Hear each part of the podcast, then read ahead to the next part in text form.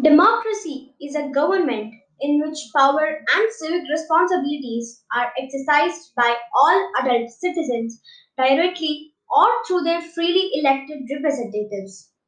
It rests upon the principles of the majority rule and individual rights. Democratic decision making is when a leader gives up authority over a decision and presents a series of options to the full group to vote on. The option accepted by the majority of the group is then enacted. Whereas in a monarchical government, though there are discussions which the king or the queen talk through with the ministers of the court, it is his or her decision which is the final verdict.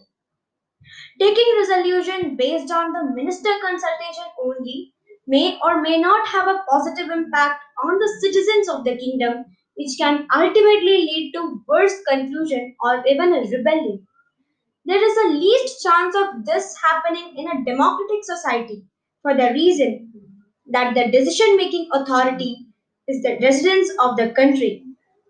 They decide by electing a representative who has the same idea as they have, or who would in fact have a better objective than the citizens have thought of.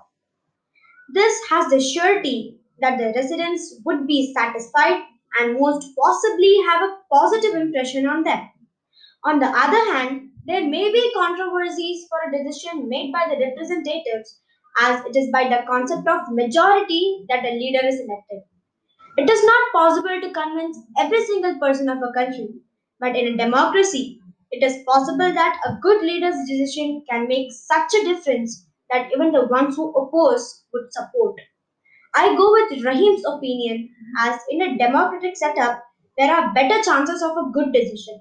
If for any reason there occurs a warlike situation, it can be easily averted by holding discussions and taking a good resolution.